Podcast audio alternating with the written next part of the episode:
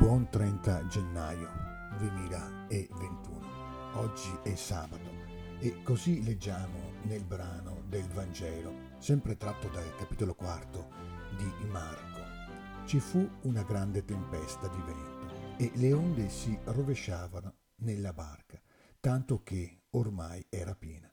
Egli, cioè Gesù, se ne stava a poppa sul cuscino e dormiva.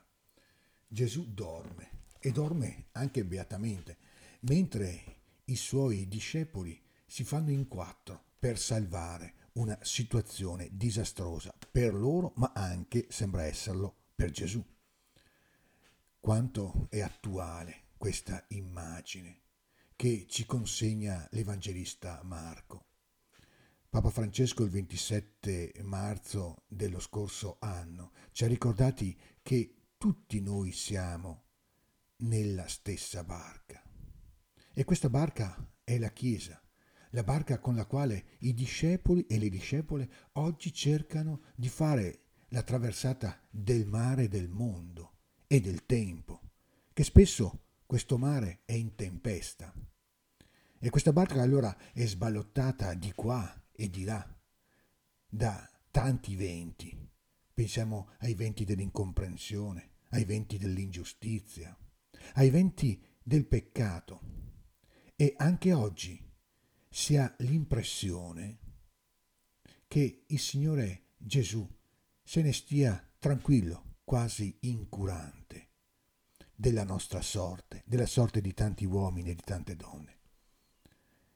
Ma è anche la barca della nostra fede personale che spesso è sballottata da tantissime onde che cercano dentro il nostro cuore di farla affondare.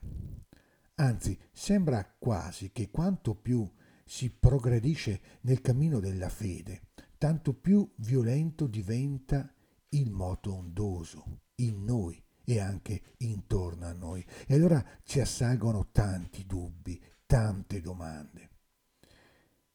E il brano si conclude con una specie di rimprovero che Gesù dice ai suoi discepoli, perché avete paura?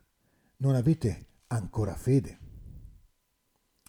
La paura per le circostanze avverse della vita credo sia un sentimento profondamente umano e credo anche che sia difficile da cancellare.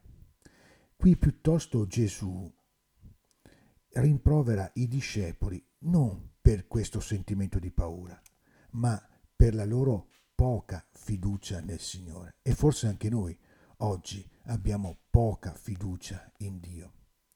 La domanda, Maestro, non ti importa che siamo perduti?